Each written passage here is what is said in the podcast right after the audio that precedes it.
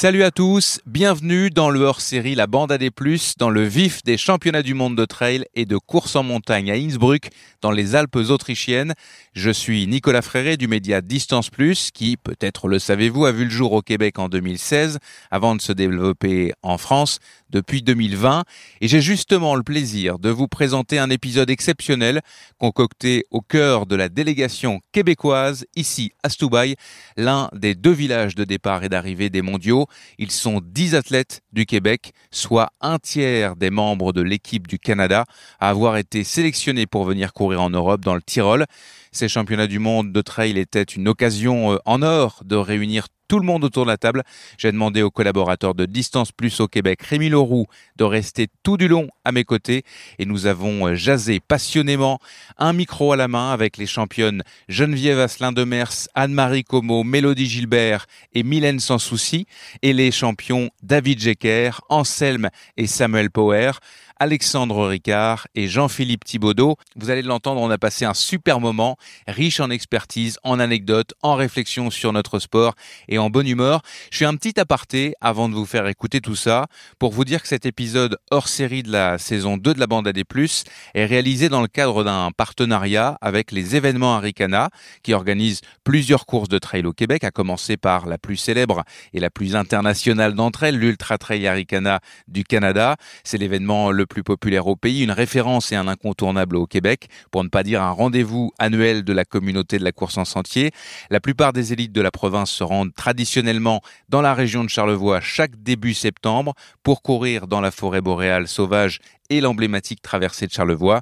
Chaque année, des athlètes français viennent s'essayer sur euh, les parcours techniques de l'UTHC. En septembre prochain, ce sera notamment deux super ultra trailers d'expérience. Le grand Antoine Guillon en personne, 15 diagonales des fous au compteur, dont une victoire et plusieurs podiums. Et puis Cédric Chavet, vainqueur entre autres de l'échappée belle dans le massif de Beldon. Ils seront euh, tous les deux au départ du 125 km. Et puis cerise sur le gâteau, l'humoriste euh, français lui aussi, Johan Présentera pour la première fois au Québec son fameux spectacle La tragédie du Dossard 512 qui a tant fait rire les trailers de ce côté-ci de l'Atlantique. L'UTHC est aussi la seule course au Canada où Ludo Collet, membre de la bande AD+, évidemment, fait le show au départ et à l'arrivée. Et puis c'est la course de cœur d'une autre membre de la bande, Marianne Hogan. Je parle de l'UTHC, mais je vous invite aussi à jeter un œil sur le Tranche Charlevoix, la course à étapes des événements à Ricana. C'est un 100 km et 4600 mètres de dénivelé à parcourir en trois jours avec le campement qui suit les coureurs. C'est peut-être une expérience humaine et communautaire avant d'être une compétition. D'ailleurs, au Tranche Charlevoix, pas besoin de transporter son alimentation pour l'ensemble du séjour. L'organisation s'occupe de tout, y compris de transporter les affaires des coureurs d'un campement à un autre. Allez donc suivre les comptes Facebook et Instagram du Tranche Charlevoix et de l'Ultra Trail Aricana du Canada. Et puis je vous recommande la lecture du récent article sur le Tranche Charlevoix publié sur le site web de Distance Plus. J'en profite pour souligner euh, par souci de transparence qu'en marge de Distance Plus, j'ai personnellement le plaisir de collaborer euh, depuis plusieurs années à l'Ultra Trail Aricana du Canada, notamment euh, dans le cadre de la production de l'UTHC TV. J'ajoute que dans le cadre de cet épisode, la bande AD+, fera un don de 100 dollars à la Société canadienne de la sclérose en plaques pour financer entre autres la recherche sur cette maladie auto-immune. L'Ultra Trail Aricana avait été créé euh, pour collecter des fonds afin de lutter contre la sclérose en plaques et cette mission a perduré dans le temps avec l'objectif de battre chaque année un nouveau record de dons. Allez, retour aux mondiaux, nous sommes dans le village de Neistift dans la vallée de Stubaï et j'ai rejoint les athlètes québécois à l'hôtel d'équipe Canada. Nous avons commencé l'émission dehors en terrasse parce qu'il faisait beau et chaud avant de se réfugier à l'intérieur en raison d'un gros orage. C'est parti, bonne émission. La bande à des plus, le podcast du magazine Distance Plus. Alors on va avoir avec nous pendant euh, tout ce podcast Rémi Leroux, parce que tu es collaborateur euh, de Distance Plus. Salut Rémi. Salut, comment ça va? Bah, Ça va super bien. Je reviens vers toi dans quelques instants parce que tu as couru cet après-midi, en tout cas au moment où on enregistre le podcast, mais je présente les autres personnes autour de la table, les autres euh, Québécois. À ta gauche, on a Sam Power. Salut Sam. Salut, ça va bien? Ça va super bien. Toi, tu vas courir demain, l'épreuve courte avec plein de guillemets à courte. On en reparlera. David Jecker. Salut David. Salut Nicolas. Toi, ce sera sur le long, t'as encore du temps pour te reposer, ce sera ce vendredi. Yes. Geneviève Asselin de Mers. Oui, Salut allô. Geneviève. Allô. Toi, c'est sur le long également. Exactement. Et Mélodie Gilbert, toi, c'est demain. Oui, T'as hâte d'aller manger et puis euh, d'aller te coucher pour être en pleine forme. La dernière petite préparation euh, avant demain. Alors on est euh, ensemble pendant euh, pendant quelques minutes. Euh, J'aimerais d'abord commencer avec euh, Rémi pour revenir sur euh, ta course. Donc tu as fait le championnat du monde de course verticale. C'était une ascension de 1020 mètres de dénivelé sur à peu près 7 km. Exactement. Comment t'as trouvé ça? D'abord t'as une t'as fait une belle performance. T'as fait 25e en Euh, 44 minutes 47. voilà à 4 minutes à peine du vainqueur Patrick. Kipengeno. Ouais. euh, qui est finalement maintenant double champion du monde de course verticale. Il est kényan. Alors comment tu as vécu ça? Et comment tu as trouvé euh, notamment euh, l'ambiance? Ici, j'ai euh, évidemment oublié de rappeler qu'on est dans le Tyrol autrichien, dans les Alpes, et que c'est peut-être la première fois qu'on a un championnat du monde, alors d'abord réunifié, trail et course en montagne, mais avec une énorme densité de coureurs. J'ai envie de dire, c'est la première fois qu'on a, pas la première fois, mais euh, c'est une des premières fois qu'on a un vrai championnat du monde. Eh ben, c'est exactement, je suis totalement d'accord avec toi. Que, je pense que l'année passée, moi, j'étais allé en Thaïlande pour les championnats du monde. C'est la première fois que c'était à la fois montagne et trail ensemble. Je pense que l'année passée, c'était comme la première fois qu'on commençait à voir que, OK, ben, c'est quand même une course qui est assez compétitive, qui se compare à euh, les autres grosses courses qu'on connaît euh, de course entre elles. Fait que je pense que cette année, comme tu l'as dit, c'est vraiment la première fois que là, c'est vraiment des championnats du monde qui ressemblent vraiment à des championnats du monde. Puis c'était très, très compétitif. Euh, fait que ma course, ça s'est super bien passé. Euh, ça a parti super vite, un peu comme ce à quoi je m'attendais. En fait, la façon que le parcours fonctionnait, c'était que le premier 600 mètres, c'était sur la route, puis on entrait assez rapidement dans un single track assez étroit. Fait que ça, ça veut dire que tout le monde est parti super vite pour être euh, proche de la tête de course, pour pas devoir dépasser plein de monde dans le single track. Fait que ça a parti super vite. Euh, j'étais à bloc là, dès les premières minutes. Là, je regardais ma fréquence cardiaque. J'étais, déjà très haut dès le début de la course. Sinon, le reste de la course, ça s'est bien passé. Pour moi, en fait, c'est ça. Au début, j'ai été capable de justement bien me positionner. Puis j'étais avec un groupe de coureurs que j'avais couru avec en Thaïlande, aussi que j'avais fait les championnats du monde l'année passée. Fait que je savais que c'était des gars qui étaient environ du même niveau que moi. Fait que je restais un peu dans un pack de quelques coureurs pas mal toute la course. Euh, fait que ça, ça l'a aidé. Puis, euh, puis c'est ça jusqu'à la fin. Puis là, le dernier 800 mètres de la course, ça finissait sur une pente très à pic. C'était environ 800 Un mètres. mur, on appelle ça. hein. Un Moi, mur, là, un mur. c'était c'était vraiment brutal, mais c'était vraiment une ambiance exceptionnelle. En fait, moi, j'ai jamais vécu quelque chose euh, comme ça. Il y avait du monde partout, là, euh, des lignées de personnes sur les côtés. Tout le monde criait. Euh, puis là, il y avait beaucoup de l'équipe canadienne qui était là, fait que ça, c'était vraiment cool. Moi, j'entendais mon nom, mais j'étais tellement concentré que je regardais pas trop, mais c'était le fun de- d'entendre mon nom puis euh, de- d'entendre le Go Canada. Fait que non, c'est ça. Je suis bien content de ma performance. Puis là, je suis content en fait parce que moi, je participais seulement au vertical cette semaine. Puis c'est la première course des événements qui ont lieu cette semaine. Fait que là, je vais pouvoir vraiment en profiter dans les prochains jours pour encourager, encourager les autres courses euh, qui vont avoir lieu euh, bientôt. Et toi, il y a quelque chose de particulier avec toi, c'est que tu as commencé le trail en allant euh, vers des trails relativement euh, longs, hein, des- des 50, des 60 kilomètres, et tu as fait un, un espèce de retour en arrière. Enfin, je sais pas si on Ouais. peut parler ça de retour en arrière. T'es es, venu à la course en montagne, la course, le trail court, on va dire très très très court, et c'est ça que t'aimes. Et d'ailleurs, euh, on en parlera un petit peu plus tard. euh, Il n'y a pas beaucoup d'événements au Québec qui te permettent bah, de- d'avoir ces émotions-là. Donc tu vas passer une bonne partie de, de l'été, euh, voire de l'automne, en Europe pour finalement cette course, ce championnat du monde inaugure ton ta saison de, de course en montagne. Ouais, ben exactement. Mon parcours est très atypique. Là. Habituellement, le monde qui font ce genre de course-là verticale, soit qui commencent de la course sur route ou ils font de la course sur piste, vraiment plus courte distance, là, ils vont transitionner vers ces courts événements-là. Mais moi, en fait, euh, j'ai fait complètement l'inverse. J'ai commencé plus par des ultras 50-80 km. Puis là, c'est juste dans la dernière année et demie que j'ai découvert ces plus euh, courtes distances-là. Puis j'ai réalisé que j'aime vraiment ça. Puis en plus, c'est probablement ce genre d'événement qui me qui est le mieux pour moi en termes de performance. Euh, fait que c'est pour ça que j'ai décidé de faire ça. Puis une chose qui est bien de ce genre de course-là, c'est que je peux me permettre de faire plus de compétition. Comme là, en ce moment, comme tu l'as dit, c'était comme ma première course, on va dire, de ma saison.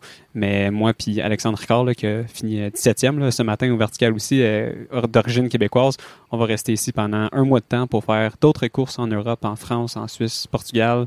Euh, fait que c'est ça, on en profite là, Euh, on paye un voyage, mais on profite du voyage pour faire le plus de compétitions possible. Fait que ça, c'est ça un autre avantage, là, dans le fond, c'est qu'on peut faire beaucoup de compétitions. Et puis, je l'ai pas dit, mais euh, tu, as, tu as déjà des performances à ton actif, notamment sur le championnat américain. Alors, évidemment, euh, la performance n'est pas notée, mais tu as fait deux fois cinquième en 2022 sur la vertical race comme aujourd'hui, et puis en 2021 sur la montée-descente, ce qu'on appelle... 2023, la, la en fait, plutôt cette année. Oui, non, tu viens de ouais, cinquième exact. place sur le, le, up and down. Ok, ouais. c'est moi qui me suis, qui me suis. Ben, c'est ça. Mais pour répondre un peu à ce que tu disais tantôt, effectivement, il n'y a pas beaucoup de ces courses-là au Québec. Fait que justement, mes résultats, c'est toujours soit aux États-Unis ou en Europe, parce qu'au Québec, on n'a juste pas beaucoup. C'est pas très populaire, j'ai l'impression, le style, le, le, genre de course verticale ou up-down, comme on retrouve ici. On va y revenir euh, dans, ouais. un, dans une petite discussion euh, débat dans quelques instants. Mélodie, toi, tu es au début de ta carrière, on va dire. Tu disais que c'est pas, c'était un peu débutante, mais tu as tout de suite performé. Tu es arrivé sur le, avec des courses, les courses québécoises, autour des, t'as fait les courses de 25 km, oui. euh, UTHC, QMT, Bromont aussi, oui, etc. Oui. Tu as tout de suite été. Euh, Ça, bah, c'était ma première année, ouais. oui, officiellement, euh, entre elles en 2021. Voilà. J'ai compétitionné sur le 25 km là, toute l'année. Et tu as eu la piqûre euh, au point de, de vouloir euh, bah, rentabiliser ça et d'en faire encore plus. Euh, comment tu te sens alors avant cette course, ce championnat du monde, et ça représente quoi pour toi de faire, de vivre un championnat du monde, de courir pour ton pour ton pays et avec les couleurs du Canada? Ben pour moi, je le cacherai pas que c'était vraiment comme un rêve, puis c'est c'est vraiment gros pour moi d'être ici en ce moment, puis je suis très excitée et très reconnaissante de tout ce qui m'arrive.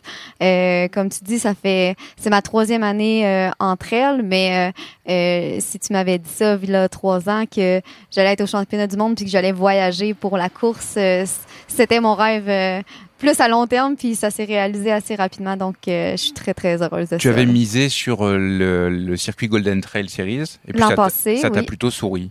Oui, l'an passé, j'avais euh, décidé d'aller sur la Golden Trail Series, qui finalement, je suis allée même à la finale mondiale à, à Madère. Fait que c'était le début aussi de, de mes, mes voyages de course. Ça, c'était pas prévu. Hein. Tu t'étais dit, je vais m'initier un peu sur le, le, le circuit nord-américain. Euh, quand tu t'es lancé là-dedans, tu t'étais peut-être même pas mis comme objectif Madère. Je si. m'étais mis comme objectif euh, la finale nationale qui était aux États-Unis.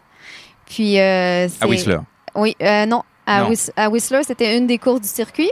La finale était à Flagstaff. Exact. Puis c'est après, moi je croyais que ma saison terminait à Flagstaff, puis finalement j'ai eu ma place pour pour Madère. Fait que... Et alors, question par rapport à, t'as pas encore vécu l'engouement euh, euh, des championnats du monde, mais est-ce qu'on peut comparer euh, une course des Golden Trail Series avec un, une course de championnat du monde? Parce que sur les Golden, on a aussi un niveau de, de densité très élevé.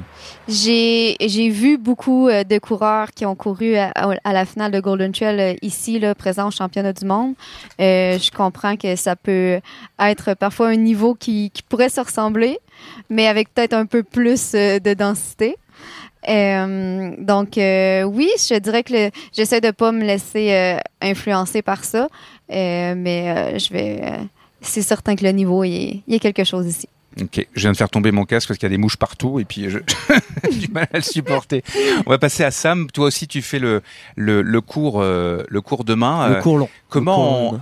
Le, le, cours long, oui, le ouais. cours long. Pourquoi cours long Tiens, dis-nous dis pourquoi c'est. Ben, c'est un marathon, au final, marathon de montagne, mais avec un ratio assez piquant, on va dire. 3300 mètres de dénivelé positif sur des terrains euh, pentus, avec une passage, deux passages, je pense, dans l'école. Donc, euh, on peut penser à un effort de autour de 5 heures. Fait que pour une course euh, de trail court, 5 heures, ça commence à être quand même un petit peu long quand on compare versus d'autres épreuves, par exemple de la Golden Trail, qui sont un peu plus courtes. Et c'est technique aussi, mais est-ce que c'est technique pire. pour un Québécois? C'est ça la question. Est-ce que moi, je, je, je, passe du temps aussi un petit peu euh, avec l'équipe de France? C'est le mot qui revient souvent, et c'est technique, mais, mais, mais, mais, pour un Québécois? Honnêtement, ça m'a pas choqué. Okay. Pas choqué du tout. Je pense que ça va être, euh, ça va jouer dans nos cordes. Honnêtement, en plus, j'arrive d'un bon bloc d'entraînement euh, dans l'Est américain où c'est très technique. On peut penser aux montagnes blanches dans le New Hampshire, on peut penser aux fjords du Saguenay ou les montagnes de Charlevoix. Puis ça, c'est des terrains en fait qui avancent pas, donc euh, ça fait du bien euh, d'être sur euh, des, des, des, trails un petit peu plus flowy, on va dire. Même s'il y a des roches et des racines, quoi. Toi, tu es super polyvalent. Hein. On en parlait un petit peu avant d'ouvrir les micros.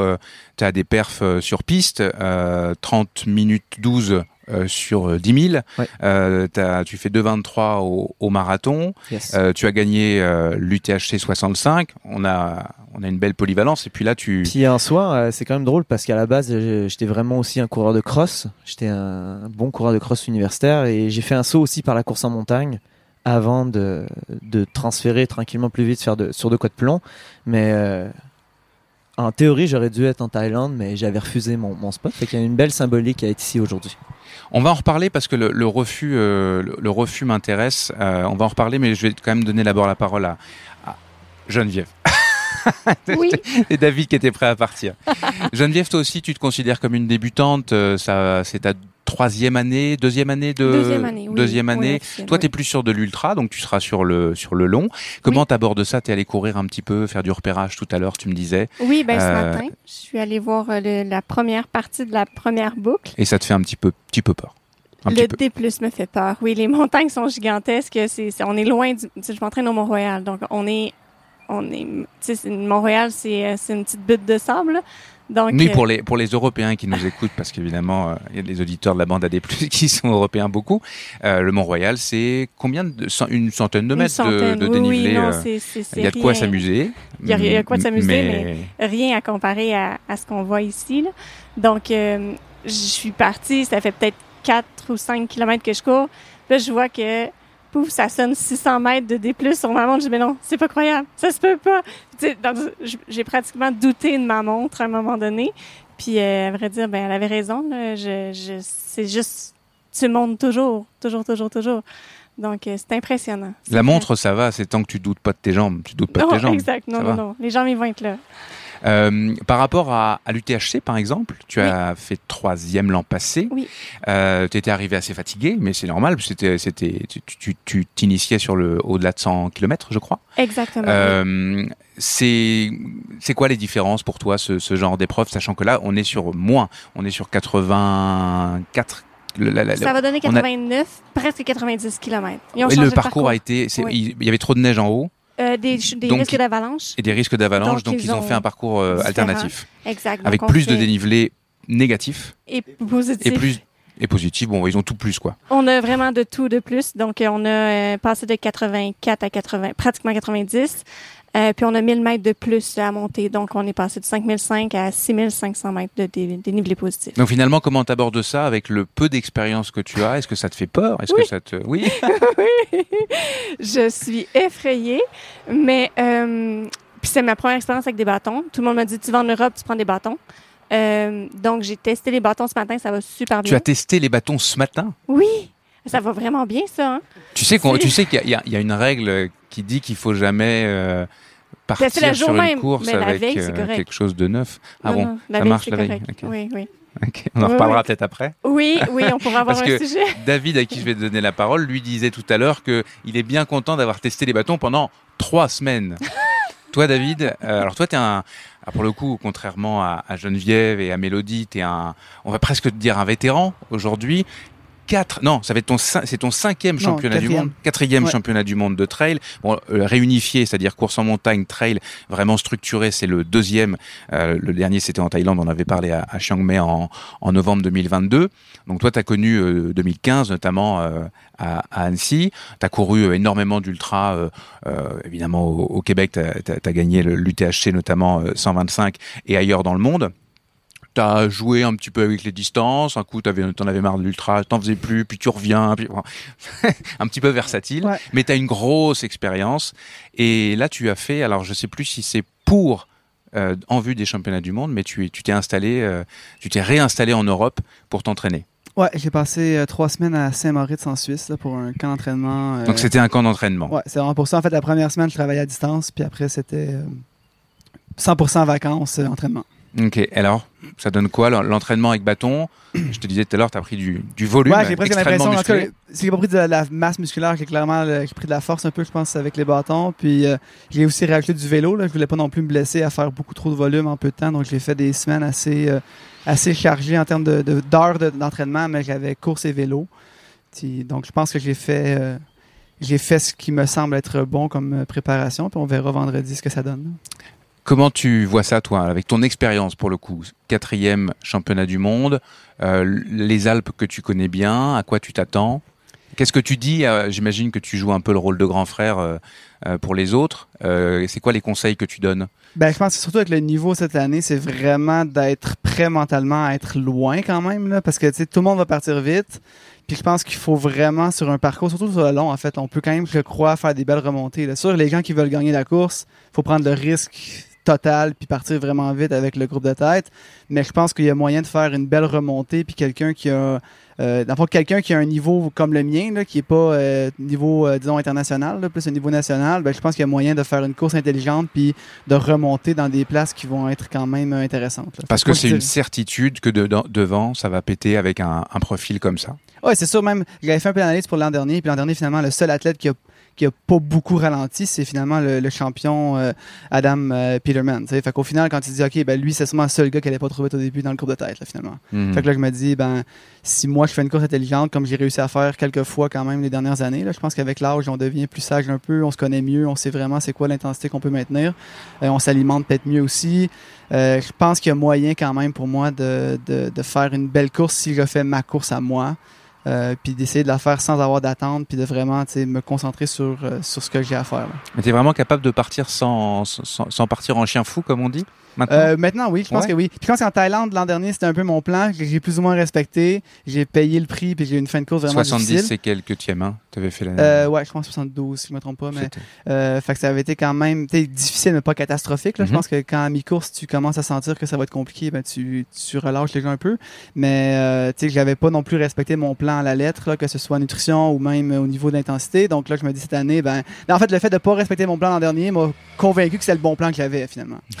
Donc, donc maintenant, je me dis, on refait On appelle ça, la méthode empirique. Exact, exact. Fait que là, je pense que c'est vraiment de d'être plus. euh, puis moi, c'est vraiment basé sur la fréquence cardiaque. Puis vraiment, j'essaie d'y aller euh, selon ce que je sais que je peux faire et pas, euh, pas selon mon ego du jour et de me dire, ah, ça, ça va le faire aujourd'hui. Là. Quand tu, quand tu dis basé sur la fréquence cardiaque, la variabilité de la fréquence cardiaque, tu fais un suivi. euh, Ah, je fais un suivi pour ça pour l'entraînement, mais pour vraiment pour la course, c'est vraiment selon euh, selon mes seuils physiologiques. là, J'essaie d'avoir une. Puis selon aussi mes autres courses. En fait, je sais euh, sur un effort de 5 heures, j'ai déjà maintenu telle intensité moyenne, puis ça a bien été. Donc je sais que sur un effort de, on va dire 12 heures, là, j'ai pas encore fait les les estimations de mes temps de passage et tout, là, mais euh, on va dire 12 heures là, comme ça à peu près, là, ben, tu sais que théoriquement, ben, tu pourras pas aller dans une intensité plus élevée que tu as fait sur un 5 ou 6 heures. Ce qui est logique, mais en Mhm. même temps, sur une course comme ça, les gars, il y en a qui vont partir à des intensités qui sont absurdes mhm. euh, sans nécessairement s'en rendre compte, sans nécessairement le vouloir.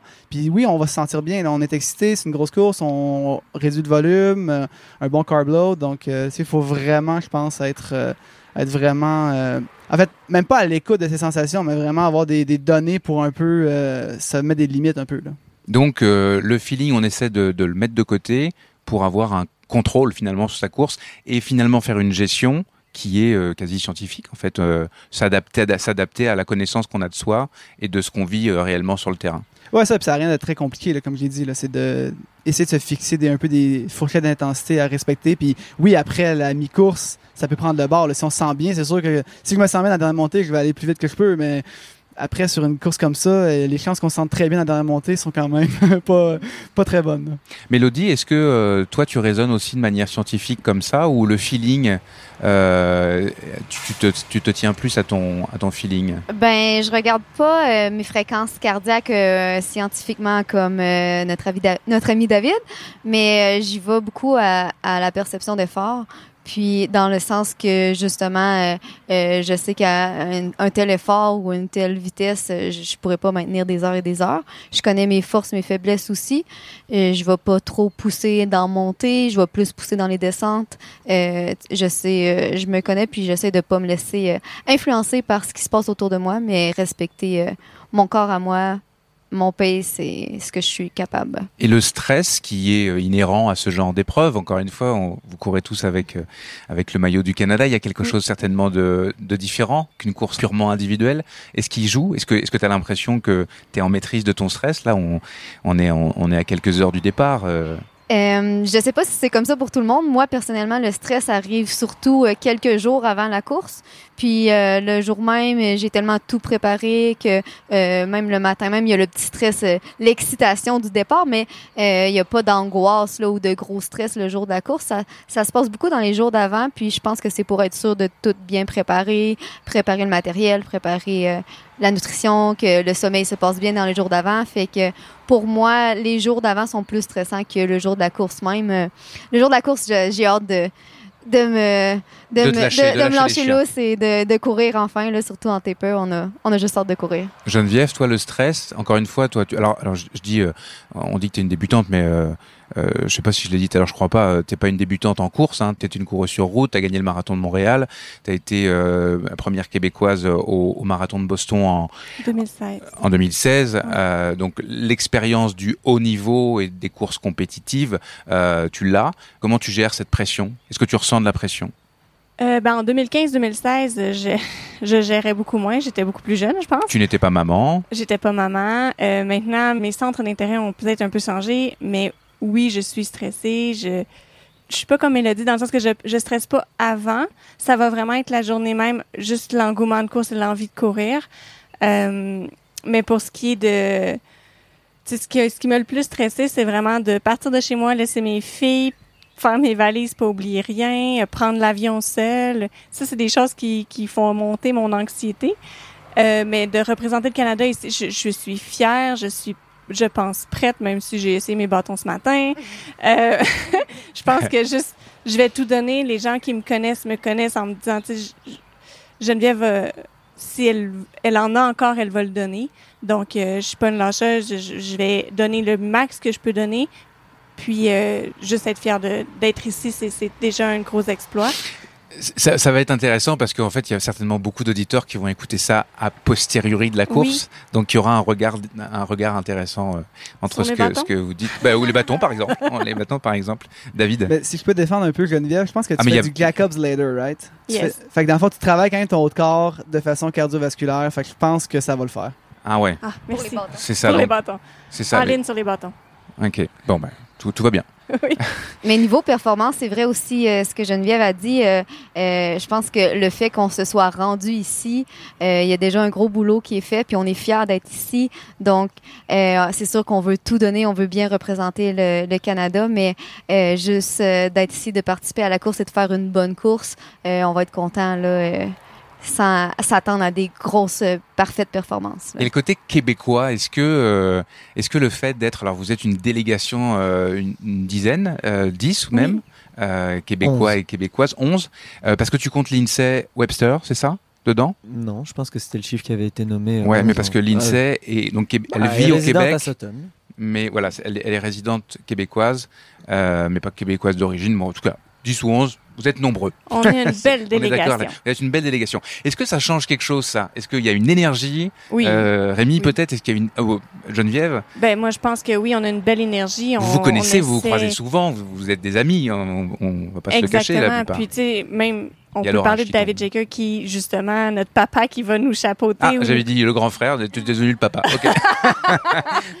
Non, mais c'est un peu ça aussi. C'est que je pense qu'on a l'entraide ici, puis les gens du 45 vont. Euh, tu sais, on, on est déjà en train de penser de prêter des bidons en disant, ben, tu sais, pour ton ravito, si, si te manque de, de, on se prête entre nous. On a une des coureuses, une québécoise, que sa valise n'est pas arrivée. Mylène sans souci, qui en Exactement. plus est la dernière à être arrivée, donc c'est vraiment la bad luck, là, là, pas de chance. Exact. Fait que, tout le monde s'est tourné de bord, on, on prête. On, on a vraiment, je pense, on, on a une belle délégation, mais c'est aussi un esprit de famille qu'on qu'on a ici. Puis, euh, je pense que c'est important aussi, exemple, d'être là pour Rémi, pour Anne-Marie Como, qui faisait sa- leur course aujourd'hui. 14e ex aequo à la Vertical Race. euh, Exactement. pour sa première C'est important pour nous, les Québécois. Je pense qu'on était tous là à encourager à être dans la race. Euh, puis je pense qu'eux vont être à, à- à nos événements. Puis on est content de se voir. sais. mhm. Fait que je pense que c'est là qu'on que notre énergie est importante puis qu'on on est à notre maximum partout. Là. Sam, euh, tu disais tout à l'heure que tu avais refusé la sélection euh, en Thaïlande. Est-ce que tu peux nous expliquer pourquoi? Je rappelle une chose, en Thaïlande, les coureurs et coureuses qui ont été sélectionnés pour le Canada avaient l'intégralité des frais à payer, y compris votre, vos chandails, votre linge pour euh, aux, aux couleurs du Canada. Est-ce que c'était la raison, en sachant que cette année, enfin cette année, il y a, il y a du progrès, vous avez été euh, Supporté. comment supporté, voilà, en partie du moins, pas à 100% je crois. Bah, c'est pas la raison unique honnêtement. Lorsque j'avais en tête de peut-être aller en Thaïlande, c'était sur course en montagne, sur l'épreuve d'ascension. Et lorsque j'avais fait les sélections, j'avais eu un spot automatique de par ma position. Ceci étant, ces sélections-là avaient eu lieu en octobre 2021 pour les championnats du monde donc de 2021 en Thaïlande qui étaient prévus en, fé- en février. Mhm, qui ont été d'abord reportés en novembre 2021, puis en novembre 2022 à Exact. cause de la pandémie. Donc, c'est tous ces reports ont fait en sorte qu'au niveau de ma planification d'entraînement, de oui à la considération financière, euh, mais il y avait aussi une opportunité de course qui s'est ouverte à moi aux États-Unis. Euh, c'est plusieurs donc éléments qui ont fait en sorte que j'ai refusé mon, mon spot. Et honnêtement, c'était un pari pour moi parce que je savais que je ne pourrais pas me représenter sur course en montagne parce que les spots étaient euh, ultimement déjà attribués ou allaient potentiellement l'être dû au fait que Rémi et Alexandre avaient déjà euh, eu leur spot automatique au championnat du monde. Donc euh, ma seule opportunité c'était de me représenter sur trail court, donc c'était un peu un pari pour moi, puis finalement ça ça a bien tourné. Donc c'est pas euh, l'aspect financier n'était c- c'est une des raisons, a, l'aspect a quand même financier. a quand même Bah, joué dans la balance. Euh, je veux dire, euh, lorsqu'on part de Québec et qu'on va en Thaïlande, juste le billet d'avion coûte peut-être quoi, 2000 dollars, 2500 dollars? Fait que c'est à prendre en considération. Puis si en plus de ça, faut assumer tous les frais. Euh, mais il y avait encore aussi une perspective de calendrier de course, calendrier d'entraînement et une opportunité de course qui pouvait être assez lucrative pour moi aux États-Unis. donc c'est pourquoi j'ai j'ai priorisé cette course-là. Aucun des athlètes, au moins de délégation québécoise, n'est professionnel. On est d'accord. hein, vous avez tous un, un travail euh, des, des, des à côté. Mais est-ce qu'on peut en discuter quelques instants, Rémi euh, de, Alors toi, tu étais à, à pris le, risque financier finalement de financer, d'investir dans ce dans ce championnat-là.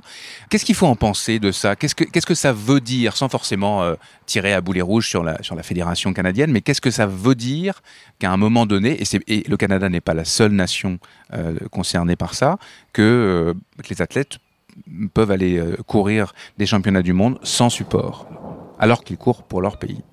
Euh, ouais, ben en fait, j'ai peut-être une opinion euh, un peu différente des autres, peu peut-être par rapport à ça, mais en fait, je peux comprendre quand même la logique derrière ça. Là. Je veux dire, euh, on n'est pas encore rendu à un point aussi que notre sport est vraiment reconnu internationalement. Puis notre niveau, là, on le voit cette année, là, on a vraiment une grosse équipe, mais tu sais, on l'a vu l'année passée, on avait, il y avait des équipes qui étaient même pas complètes. Là. Fait que on n'est on n'est pas encore rendu à un point où que je pense que le sport de course en montagne, course en trail au Canada soit assez élevé pour que ça vale la peine de payer des athlètes pour aller là-bas, selon moi. Je pense par contre que via les commanditaires individuels des athlètes, là, ça, ça pourrait, ce serait plus via cette avenue-là que ça pourrait devenir possible, d'après moi. Mais c'est ça, c'est sûr. Si on compare, par exemple, les athlètes de piste ou de route sur marathon versus les athlètes de trail ou de montagne, je pense quand même qu'il y a une assez grande différence entre le niveau de ces athlètes-là pour le moment. Euh, mais c'est en train de changer. Tu sais, on le voit, la course en trail, la course en montagne, ça devient de plus en plus populaire au Québec, au Canada. Fait que j'ai l'impression que dans les prochaines années, à cause de ça, ça risque de changer. Euh, évidemment, cette année, je suis super content d'avoir plus de sport là, du Canada, c'est, sûr. Mais je peux quand même comprendre un peu là, la mentalité de que justement, on n'avait pas beaucoup de sport l'année passée. Sam, J'aimerais quand même rajouter un certain point. Euh, ce qu'il faut dire aussi, puis peut-être pas, euh, peut-être pour mettre un peu de- d'eau dans tout ce vin-là, mais la fédération, ce qu'il faut dire, c'est qu'elle a, a chapeauté l'équipe, on va dire, de Thaïlande vraiment à. Oh, là, il y a de l'orage. un bel orage. Euh, à la de dernière minute. Puis il faut leur donner le crédit et un effort qui est mis, qui a été vraiment mis dans la dernière en backstage pour libérer des fonds pour financer ce sport-là.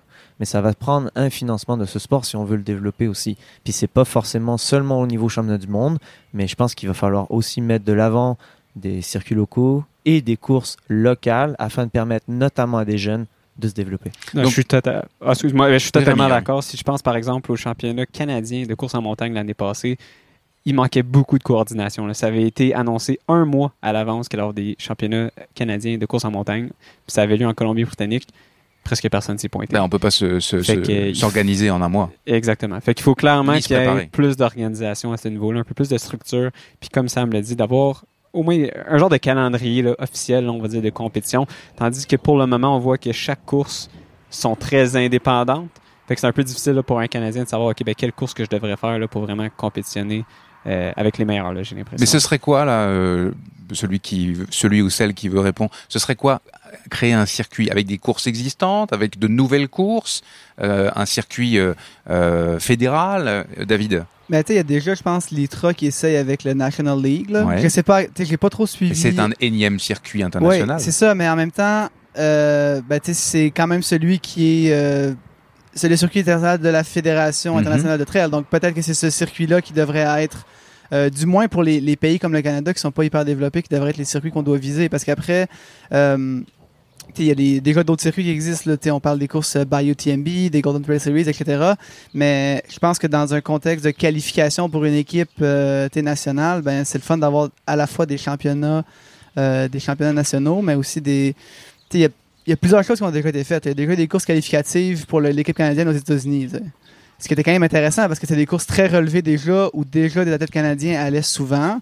Donc c'était pas une mauvaise idée de dire plutôt que de prendre une course canadienne qui est peut-être une course de moins bon niveau puis de la rendre un championnat canadien, ben des fois de dire on fait un championnat canadien aux, aux États-Unis, c'était pas une si mauvaise idée, je pense. Peut-être que c'est ça qu'on devrait. Et en Euh, plus, ça, ça, ce qui, ce qui s'ajoute, c'est qu'il y a le, le- le- le- la concurrence qui euh, est plus forte et donc euh, ben, la préparation qui doit être encore plus soutenue et finalement le challenge, le défi qui est plus grand.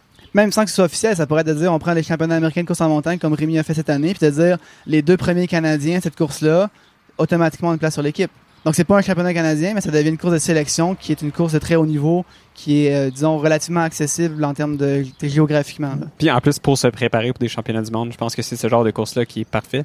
Parce que là, justement, quand moi j'ai fait, ben, c'était au Sunapee Scramble, euh, il y a quelques, en fait, le mois passé en avril aux États-Unis. Puis c'était très compétitif. Fait que, les écarts, c'était quelques secondes, euh, maximum une ou deux minutes là, en- entre les premiers coureurs. Fait que je pense que ça, c'est une très bonne préparation pour les championnats du monde. Donc c'est vraiment ça. Là. Tu, te bats pour chaque position, pour chaque seconde. Fait que voilà, je pense que effectivement, là, ça serait un très bon, très bon point. J'aimerais euh, peut-être juste rajouter un dernier petit point, notamment aussi pour la compréhension de nos, nos auditeurs euh, européens. Le- une des grosses difficultés de coordination, notamment euh, au Canada sur, euh, sur divers sports, pas juste course en montagne, trail, c'est aussi l'étendue du pays, il faut se le Bien dire, sûr. puis la capacité de voyager dans le pays. Si on prend ça en considération, Montréal-Vancouver, c'est un vol de 5 heures, puis c'est des billets d'avion qui coûtent plusieurs centaines de dollars. Donc, dans un budget de coureur et même en termes de temps et de coordination pour une fédération de s'assurer que tout le monde soit à un endroit, c'est extrêmement complexe. C'est un bon point. Mélodie et Geneviève, je vous ai pas donné la parole sur ce sujet-là. Qu'est-ce que vous en pensez? Mélodie, toi, tu es sur un circuit déjà, hein, tu, tu- tu te concentres sur les Golden Trail Series. Qu'est-ce que tu en penses de ça? Ben justement, là, cette année, j'ai un peu mis les Golden Trail Series de côté. De côté, oui, bon, évidemment. Euh, à cause des Worlds, puis aussi, là, je vais faire euh, l'OCC là, plus tard euh, exact, cet puisque été. tu t'es qualifié Oui. en, en réussissant à... Avec, je cherche le Canyon Endurance, Canyon d'endurance by UTMB. Oui, euh, une que belle huitième place. Et comme c'était un major, l'une l'une des trois majors, euh, les dix premiers qui étaient qualifiés, bravo pour ça en passant. Merci beaucoup. Mais justement, là, euh, si on parle du sujet des, des séries, moi, j'ai eu beaucoup de difficultés à choisir quelle série qui, qui, qui était le mieux à faire. Est-ce que je dois être sur le Golden Trail? Est-ce que je dois être euh, sur les UTMB? Est-ce que je dois... euh, c'est vraiment difficile de choisir quelle course, quelle série on fait euh, qui, est, qui est le meilleur euh, pour nous, puis le meilleur pour nos performances. Et, euh, donc, oui. Ouais, ben moi aussi, j'ai beaucoup de difficultés justement à choisir c'est quoi la meilleure série. Il en existe tellement, là, comme tu l'as dit tantôt. Euh, mais en même temps, je peux comprendre pourquoi il y a beaucoup de. Il y a beaucoup, il y a beaucoup de circuits différents parce que on a un sport qui a beaucoup de particularités. Tu peux retrouver des parcours techniques, pas techniques, euh, avec. En fait, on a un sport avec plein de sports dedans. Eh, Exactement. Mais en même temps, on peut comprendre pourquoi. Par exemple, moi, je me spécialise plus dans les kilomètres verticales ou les up and down. Mais je ferais pas un 40 km en trail, par exemple, au Golden Trail Series. Je suis vraiment pas de ce niveau-là. Fait que je pense que euh, c'est quasiment bien qu'on ait plusieurs séries, dans le sens que pour un coureur comme moi, ben, je peux vraiment choisir. Comme moi, par exemple, cette année, j'ai choisi World Mountain Cup, que ça s'appelle, que c'est des courses justement kilomètres verticales, peu techniques habituellement. Puis là, ben, ça me permet de performer sur ces courses-là. Tandis que si j'irais plus vers une série de courses plus générale, ou c'est que là, on, on essaierait, si on, si on créerait par exemple une série de courses qui rassemblerait tous ces événements-là, ben, je pourrais pas vraiment performer là, à mon meilleur. Sam? Je vais malheureusement devoir vous quitter. J'ai une rencontre euh, pré-course dans 45 minutes et j'aimerais vraiment pouvoir. Je pense euh, que Mélodie va être dans ton cas avant. aussi. On est Donc, toutes dans euh, le merci même pour l'invitation, euh, Nicolas. Mais merci Désolé surtout d'avoir pris le temps. Mais non, non, vous avez d'avoir pris le temps de, de venir au micro de la bande AD+. Merci à tous les deux. Euh, bonne course demain. Merci beaucoup. Euh, de toute façon, il n'y plus qu'à, a plus qu'à maintenant. Exactement. Salut à tous les deux. Oh, ben moi aussi, on va. Eh ben Geneviève s'en va aussi, puis David s'en va aussi. Donc on va On couper la discussion et puis on va passer avec avec d'autres euh, avec d'autres athlètes. Merci à tous. Merci beaucoup.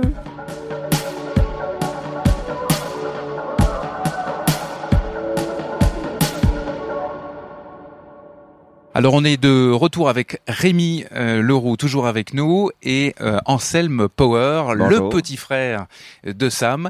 Euh, toi tu es là et tu es le seul junior. Non, il y a, il y a d'autres Je juniors. suis vraiment le, le seul junior sur l'équipe. Voilà, année. donc tu es le, le- le junior qui va participer à la course classique de course en montagne samedi. Euh, donc toi, tu as 18 ans. Tu débutes, on va dire, en, en course en montagne ou, ou, tu as déjà une, une belle expérience? Je dirais pas que je débute en course en montagne, vraiment, j'en fais depuis plus de 10 ans. Ah bah c'est ça, t'es pas du tout un débutant. Il faut aussi considérer qu'en trail, il y a différentes euh, facettes, je dirais. Euh, il y a les distances plus courtes, que ce sont euh, celles que je fais, c'est ça depuis euh, bientôt 10 ans. Et il y a le plus long, qu'évidemment, moi, je ne fais pas d'ultra-marathon encore. Donc, c'est, il faut quand même apporter cette nuance-là, mais ça fait un bon bout, oui, que, que je cours dans la forêt. Pour être, voilà, on, on parle de course en montagne ou de course en sentier? Parce que c'est, c'est, c'est- c'est- on va dire que c'est pas la même affaire. C'est pas la même chose. Après, ça dépend parce qu'il y a plein de fédérations différentes à l'international. Moi, je pense qu'on peut vraiment appeler ça de la trail, euh, même si c'est un terme anglophone. Donc ça fait 10 ans que tu fais de la trail. montagne. C'est ça. Moi, je pense que rendu là, ça reste un sport qui est pareil, comme il y a différentes facettes à l'athlétisme, qui est quand même aussi un sport où il y a beaucoup de courses. Euh, je pense qu'on peut parler de course en montagne. Je trouve même que c'est pas forcément une bonne chose qu'on commence à essayer de catégoriser toutes les distances. Moi, je pense qu'il faut vraiment le voir sous un œil global, mais avec euh, des euh, facettes différentes. Ce qui est intéressant, c'est que la course en montagne, souvent, c'est très athlétique. Et toi, comme tu fais des courses relativement courtes, on est effectivement plus proche de la course en montagne, notamment le vertical. Tu seras donc sur le up and down de, de samedi. Comment euh, comment tu te sens? C'est, j'imagine, tes premiers championnats du monde. Ouais, C'est ce une belle sont opportunité. mes premiers championnats du monde. Euh, je suis vraiment très excité, mais en même temps, je suis euh, très concentré sur euh, la performance que j'ai envie de faire et pour laquelle j'ai beaucoup travaillé dans la dernière année. Dans le fond, j'avais fait une course à l'été dernier qui m'avait permis de me qualifier pas mal pour la Thaïlande, qui était Loom Mountain Race au New Hampshire. Que Rémi a, a Que couru Rémi aussi. C'était les championnats américains de course en montagne, fait que la compétition était vraiment vraiment dense pour la course, puis euh, c'est ça, Ansem a fait une super bonne course, fait que c'est entre autres grâce à cette performance-là que Ansem là, il, il a pu se qualifier sur l'équipe. là, Tu t'es fait repérer. Oui, c'est ça. Et euh, donc, du coup, pour euh, cette fin de semaine, parce que ma course c'est samedi, euh, je suis vraiment prêt. Surtout qu'il y a beaucoup de. Et c'est vraiment un profil de course, en fait, qui me satisfait beaucoup puis qui me convient pour mon profil euh, de coureur. Euh, C'est-à-dire qu'il y a une très grosse descente, beaucoup sur l'asphalte, donc qui va pouvoir vraiment me permettre de mettre à profit mon côté rapide, plus de coureurs sur piste et de route. 15 52 euh, 15 minutes 52 sur 5 km sur piste. Euh, ton temps de référence. Ouais, que j'ai fait l'an dernier. T'avais donc- 17 ans. C'est ça. Donc, euh, ça permet vraiment aussi. Il y, aura d'autres juniors qui vont être là, qui n'ont pas forcément ce côté rapide, mais qui vont être très forts dans la montée. Donc, moi, mon plan, ça va vraiment de d'arriver en haut de la pente, parce que dans le fond, c'est ça, c'est vraiment juste une côte après une grosse descente et c'est fini. Donc, ça va être dès que j'arrive en haut de la côte, on passe sur une deuxième vitesse et on accélère énormément jusqu'à la fin, en mode vitesse, une belle foulée. Ce serait vraiment euh, ce que je voudrais tout en poussant évidemment dans la montée, mais je pense que c'est vraiment dans la descente qu'il y a beaucoup de temps à aller chercher. En fait, c'est la moitié du parcours des, des seniors. Les seniors, ils refont une boucle après, c'est ça? Oui, c'est ça. Enfin, une montée-descente. Mais la stratégie, en fait, euh, va être très différente parce que c'est ça, vu que nous, on n'a pas une deuxième boucle à faire et qu'on a juste 7 Il km. n'y a pas de gestion. Dans la, la côte, il faut qu'il y ait une gestion parce que sinon, euh, tu quand- crames. Si tu pars, ouais, c'est ça, tu vas cramer. Mais je pense qu'il faut quand même.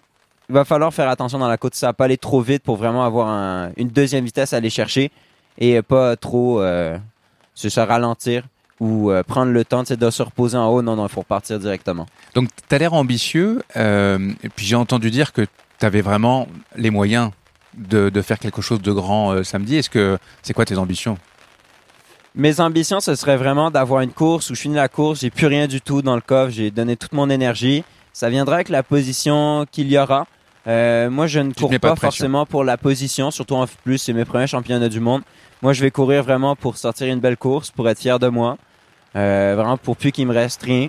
Surtout que j'ai eu euh, un petit pépin, c'est pas forcément super grave, j'ai eu un petit pépin euh, au fessier que j'ai eu dans le dernier mois qui m'a qui m'a pas vraiment permis d'avoir exactement les entraînements que j'aurais voulu. Mais maintenant, c'est passé. Donc, je garde ça quand même en tête.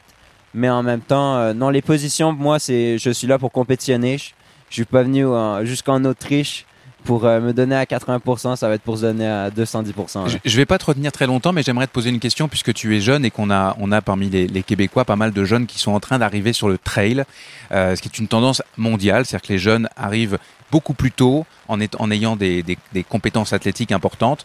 Qu'est-ce que tu penses de ça? Est-ce que tu as l'impression que c'est une, tendance réelle que autour de toi euh, d'autres jeunes vont arriver sur euh, sur les trails, sur les euh, UTHC par exemple euh, et tous les trails qui ont, une certaine réputation au Québec et, qui vont changer un peu la donne? Ben, mon opinion est divisée en deux, en fait, sur, cette question-là. Le- la première, c'est que oui, c'est une bonne chose que les jeunes Il fassent, pleut là, hein, c'est le c'est Oui. ça le bruit qu'on que les jeunes fassent plus de la vitesse quand ils sont jeunes, donc euh, je dirais euh, jusqu'à 20 ans même, de travailler sur la piste, de travailler sur la route pour aller chercher ces qualités de vitesse qui après sont beaucoup trop difficiles à aller chercher comparé à quand on est jeune. Donc, il faut vraiment se forcer à aller sur la piste, à faire des entraînements beaucoup plus courts mais plus intenses pour aller chercher ça. Donc oui, c'est bien, mais en même temps, je trouve que c'est pas bien que les euh, il y ait aussi peu en fait de jeunes qui fassent de la trail ou qui veulent compétitionner même euh, aux États-Unis si on pense au Canada ou à l'international comme euh, aujourd'hui je suis en train de le vivre. Parce que le sport de la trail oui c'est un sport de course mais aussi un sport qui est très différent de la course sur piste. C'est un sport aussi qui permet de découvrir plein de choses super intéressantes à propos de la nature de l'environnement de la gestion personnelle de l'effort et tout donc moi je pense qu'il y a deux facettes. Je pense qu'on a encore beaucoup de travail à faire pour que pour allier ces deux facettes là. Moi je pense qu'on manque euh, pour parler du Québec, on manque de courses compétitives pour les jeunes mais qui veulent compétitionner, pas juste des 5 km qui euh, qui sont juste comme sur la route pendant qu'il y a des longues distances qui se font dans le même événement.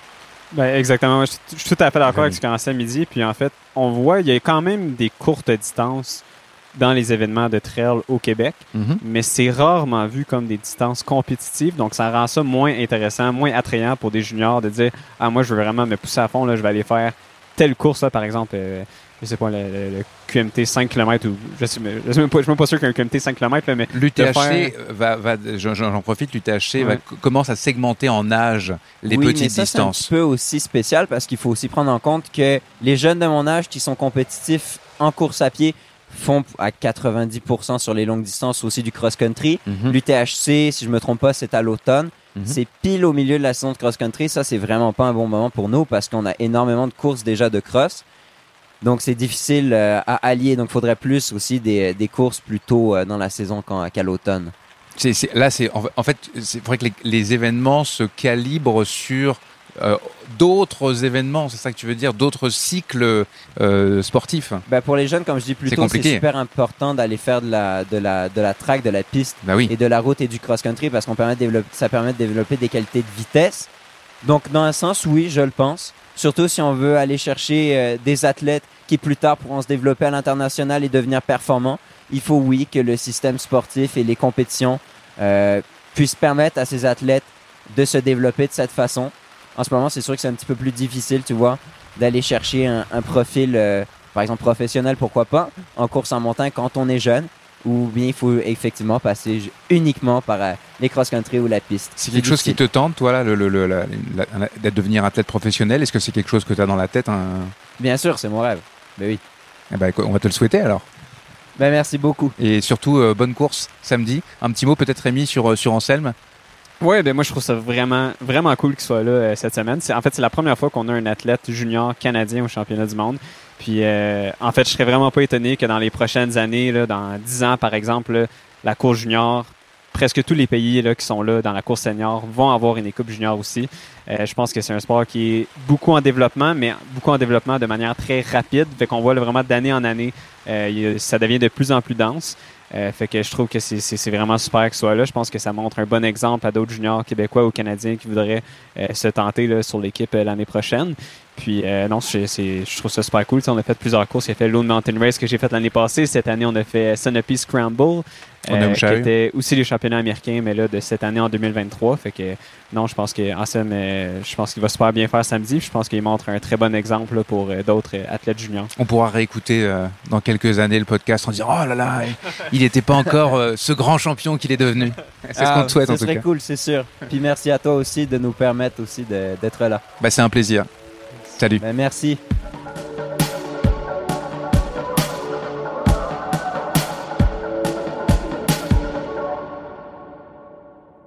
Allez, on continue notre petit tour de table avec euh, Rémi Leroux. D'autres Québécois et Québécoises se sont installés euh, autour de moi. Je commence avec Mylène sans souci. Salut Mylène. Bonjour. Alors toi, tu es super contente parce que juste avant qu'on allume les micros, tu es arrivée la dernière et malheureusement, euh, ta valise n'a pas suivi. Effectivement. Et donc, tu as eu peur. Ben, en fait, tu as acheté du matériel pour ta course de vendredi puisque tu fais le long. Mais finalement, tu vas pouvoir utiliser tes choses. Alors, comment tu te sens Et, Oui. et raconte-nous un petit peu tes émotions euh, euh, parce que c'est pas Ben, je forcément. suis très euh, soulagée. Euh, je me suis fait euh, des plans BCD euh, depuis euh, depuis mon arrivée euh, hier matin. Euh, mais c'était certain que pour moi, il fallait que j'aille courir aujourd'hui, tester le parcours. Alors la première chose que j'ai fait ce matin, c'est aller m'acheter une paire de souliers. Euh, j'ai pas trouvé les souliers avec lesquels je cours normalement, mais c'est pas grave. J'ai testé euh, une nouvelle euh, sorte de, de souliers. Euh, et puis euh, pendant le meeting d'équipe euh, pour le, le trail court et long, la dame de la réception est venue me chercher et mon sac est arrivé. Alors euh, tous mes plans de remplacement, d'équipement, bâton, euh, sac d'hydratation, tout ça, euh, ben c'est pas ce que je vais faire. Je vais y aller avec tous mes plans. Et euh, voilà. T'es bien contente de ça. Oui, oui, oui. Mais du coup, tu as pu aussi voir, on en parlait aussi euh, euh, précédemment, tu as pu aussi voir la solidarité des uns et des autres parce que finalement, Oui. tout le monde t'a aidé Oui. et tu aurais été capable de prendre le départ euh, dans des conditions euh, à peu près correctes. Ben oui, finalement, euh, tu sais, côté vêtements, ben Bernadette avait euh, du surplus. Euh, donc, c'est avec ça que j'ai couru aujourd'hui. Euh, ma coloc de chambre euh, est tellement gentille, euh, elle me prêtait tout. Elle fait le trail court demain. Alors, euh, je pouvais euh, profiter de, de ça pour qu'on s'échange euh, de l'équipement. Puis, euh, j'aurais été correct, mais c'est pas la même chose que courir dans tes propres souliers avec lesquels tu es habitué. Il y a un petit élément de confiance en plus. Oui, le sac d'hydratation, tu sais, avec le, le- je me suis euh, acheté dernièrement le petit quiver pour euh, ranger les bâtons, euh, tu sais, les, les petits, euh, les Des petits trucs qui font la là. différence. Oui, oui. Alors là, j'ai tout. J'ai- pas dit, alors évidemment, tu as, un t'as un- palmarès, je te donne quelques éléments. Tu as particulièrement euh, performé sur euh, les courses de, de l'Ultra Trail Aricana. Euh, tu as fait deuxième l'année dernière sur le 125 km. Tu as gagné déjà le 80 et un- une deuxième place également sur le 65. Et puis tu es une grande championne du Trail du Grand-Duc puisque tu as quatre victoires au compteur avec euh, plusieurs distances euh, là-dedans. Rémi, ça va? Je, je- je- on, on a, on a enregistré à plusieurs reprises, puis j'ai l'impression que ton niveau de fatigue, je rappelle que tu as couru la verticale tout à l'heure, est, en train de chuter. Je me trompe ou pas? Ouais, ouais, non, tu te trompes pas. mais au moins, on est allé manger tantôt, fait que là, ça va euh, un petit peu mieux, mais c'est sûr que les, courses verticales comme ça, c'est c'est difficile, euh, surtout au, niveau de l'énergie. Mes jambes sont vraiment correctes, là, parce que tu as, moins d'impact vu que c'est en montée, mais au niveau de l'énergie, ça, c'est sûr que euh, t'en perds pas mal. Fait que, ouais. Et puis tu as une belle, un, un bonnet rouge aussi. Il y avait un soleil euh, resplendissant aujourd'hui, mais toi, tu as, juste le nez. Moi, j'ai toute la face. Fait que c'est le soleil. J'espère que vous aurez euh, un beau soleil vous aussi euh, demain. Il a plu beaucoup ce soir. Ça a l'air de se calmer un petit peu. Alexandre Ricard. Euh, toi, tu es un grand champion. On parle assez peu de toi parce que, euh, alors, tu es québécois, mais tu es euh, exilé, j'allais dire, c'est pas exilé, mais tu es à l'autre bout du pays, dans l'Ouest canadien. pourquoi d'abord? Pourquoi tu es de, dans ce, de ce côté-ci du Canada? Ben, J'ai déménagé en fait là-bas, ça, fait, ça va faire maintenant 5 ans cet été. En fait, je me suis retrouvé là-bas parce que j'ai rencontré ma copine Valérie, mhm. qui graduait en chiropratique, puis elle voulait vivre l'expérience de l'Ouest canadien. Elle a gradué en chiro, donc à regarder pour les, endroits où ce qu'elle pouvait travailler. Puis pour finir son anglais, donc l'Ouest canadien était une bonne option. Puis on a tombé par hasard à Squamish, où ce que c'est une des plus belles un places. paradis du trail. Ouais, exact. Puis moi, je me suis lancé là-dedans sans vraiment savoir où ce que je m'en allais. Puis tu vois, là, c'est ça, ça va faire cinq ans. Puis on, on n'a pas comme plan de revenir au Québec pour tout de suite. Euh, Et pour le coup, on, a, on a souvent la question de se dire au Québec, on n'a pas des grandes montagnes, comment on fait pour s'entraîner quand on fait du gros dénivelé? Toi, c'est pas une problématique que tu as non, non, pas du tout. Puis en fait, la, je dirais que la, grosse différence, c'est de pouvoir s'entraîner l'hiver.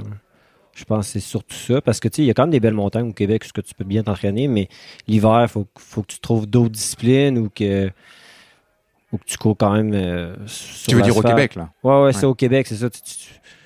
c'est plus compliqué s'arranger versus au BC, ben, je peux vraiment courir dans les trails à l'année longue. J'ai peut-être un deux semaines où que je ne pourrais pas pratiquer dans les trails, ou sinon, je peux vraiment. Euh, c'est vraiment pas de différence euh, avec ce que je fais l'été. Donc toi, tu es un ancien coureur de, triathlon. tu es, si je m'en réfère à l'ITRA du moins, le troisième meilleur Canadien, toutes distances confondues. Et tu as euh, plusieurs performances, notamment en course en montagne. La dernière, alors je vais parler dans quelques instants du championnat du monde, mais tu as battu euh, le grand euh, Joe Gray chez lui aux États-Unis, puisque tu as remporté le championnat américain de course en montagne. Tu as gagné la Vertical Race et le lendemain ou le surlendemain, tu as, tu t'es classé deuxième sur la classique, donc le, le up and down, le, le monté descend. Je dis pas de bêtises? C'est bien ça. Comment ça s'est passé aujourd'hui? Tu as couru la verticale.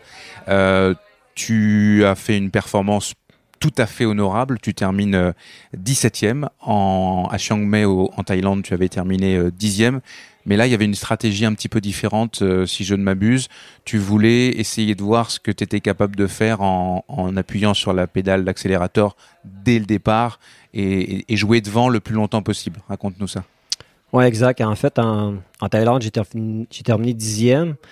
Mais quand on est rentré dans le sentier, je devais être autour de 30e. Puis j'ai vraiment remonté le peloton très rapidement en Thaïlande. Puis à la mi-course, j'étais quatrième. Puis même à un certain point dans la course, j'étais rendu troisième.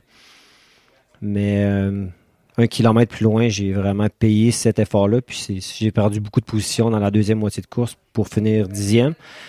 Puis après coup, je chantais que j'avais peut-être laissé un petit peu sur la table le fait de ne pas avoir parti assez vite en début de course. Fait que c'est pour ça que l'objectif aujourd'hui, c'était de, de mettre dans une situation où je pouvais vraiment viser un top 5. Fait que euh, euh, je, suis parti avec les, avec les leaders dans, dans, cette idée-là de pouvoir vraiment viser un top 5. Puis, euh, les Africains en l'occurrence. Oui, exact. Puis, mais j'ai quand même été en mesure de tirer la plug au bon moment. Fait que j'ai quand même sauvé les mains en quelque sorte. pour, euh, Tirer la plug pour les Européens qui nous écoutent, c'est mettre la pédale un peu de douce et de te mettre en gestion pour réussir à aller jusqu'au bout, c'est ça? Euh, exact, c'est ça. C'est sûr que j'ai quand même payé l'effort, euh, je te dirais, de, de 8 à 16 minutes, parce que là, j'essaie de, de, faire descendre les, fréquences cardiaques.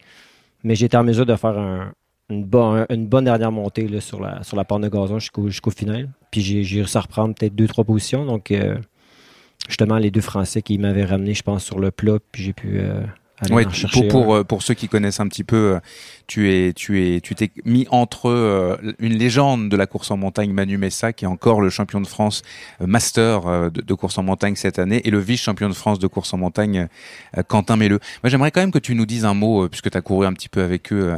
ça fait quoi C'est c'est quoi de, comment c'est quoi ton analyse de la course des, Africains, notamment de, Patrick Kipengeno Encore une fois, pour les spécialistes euh, des, indices de performance, euh, on les a reçus euh, juste avant le début du podcast, et son indice de performance, donc sur une échelle allant de 0 à 1000, elle est de 951, c'est complètement exceptionnel. Alors on l'a vu, il avait l'air de voler même dans le mur, le Kenyan Patrick Kipengeno. Mais dis-nous un petit peu, c'est quoi ton ressenti quand tu cours avec eux? Ouais, ben c'est ça. Ben, j'avais quand même une stratégie agressive aujourd'hui, mais j'étais très confiant de mon niveau de forme sur un parcours avec des bons steps. Puis le, la première partie de course, c'était vraiment des, des- bons steps, parce qu'on devait en- enjamber des racines, des, escaliers. Puis moi, j'étais persuadé que les, que les Kenyans puis les Ougandais allaient craquer à un certain point dans cette montée-là. Mais ils ont vraiment, ils couraient chaque step. Puis euh, je les ai pas vus faire aucun pas de power hike. C'était vraiment, ils essaient de tout courir.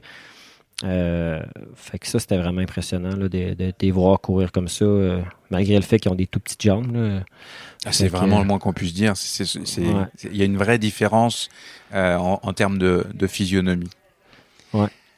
Anne-Marie Como, qui est à ta gauche. Anne-Marie, toi, euh, j'ai dit une petite bêtise tout à l'heure. On a fait une vidéo et, et puis je disais que tu étais euh, une habituée de la course en montagne. Alors, tu es une habituée du trail depuis plusieurs années, mais pas tant de la compétition de trail.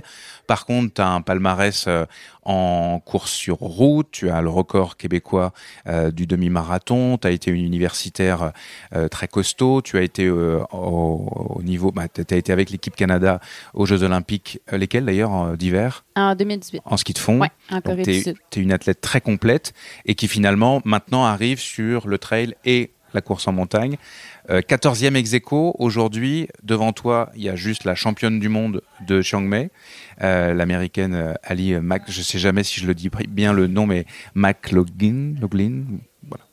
Je pense ça. Je l'ancienne pas championne plus du monde. dire. Donc course, course, euh, tu nous l'as dit, t'es es plutôt contente. Euh, Oui, super contente. Euh, c'est sûr que j'étais un peu stressée quand même avant la course. J'avais aucune idée. euh, D'où t'allais. Ouais, exactement. J'avais aucune idée où je pouvais me positionner euh, dans le peloton. Donc, bon, c'est sûr que, comme Ricard, un peu, moi, mon défi, c'était de partir vite. Mais j'ai- pas fait comme Ricard. là. J'ai plus été. euh, j'ai parti vite, mais je savais qu'il fallait que je me positionne autour du top 10-15. là. Donc, euh, les premières, je les ai laissées aller, puis je savais que j'allais craquer euh, après peut-être 2-3 kilos. Donc, euh, j'ai comme pris mon pace, puis les filles autour de moi allaient un peu euh, à la même vitesse. Puis là, j'en dépassais, je me faisais dépasser aussi. Donc, ça, c'était stimulant. Puis, j'ai vraiment aimé mon expérience.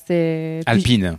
Hein? Ça, ton expérience alpine, ça c'est quelque, chose que oui. tu as découvert, le- oui, le- oui, les oui. Alpes. le- Ben, tu sais, j'ai couru souvent, même juste en ski de fond. euh, j'ai souvent couru dans des montagnes. Et En tout, altitude mais- aussi? Oui, exactement. Mais jamais racé un kilomètre vertical. Donc, ça, euh, cette expérience-là de côté sur, euh, mettons, 45 minutes à 50 minutes, j'ai euh, vraiment aimé ça. Puis, euh, je vais leur faire ça, c'est sûr.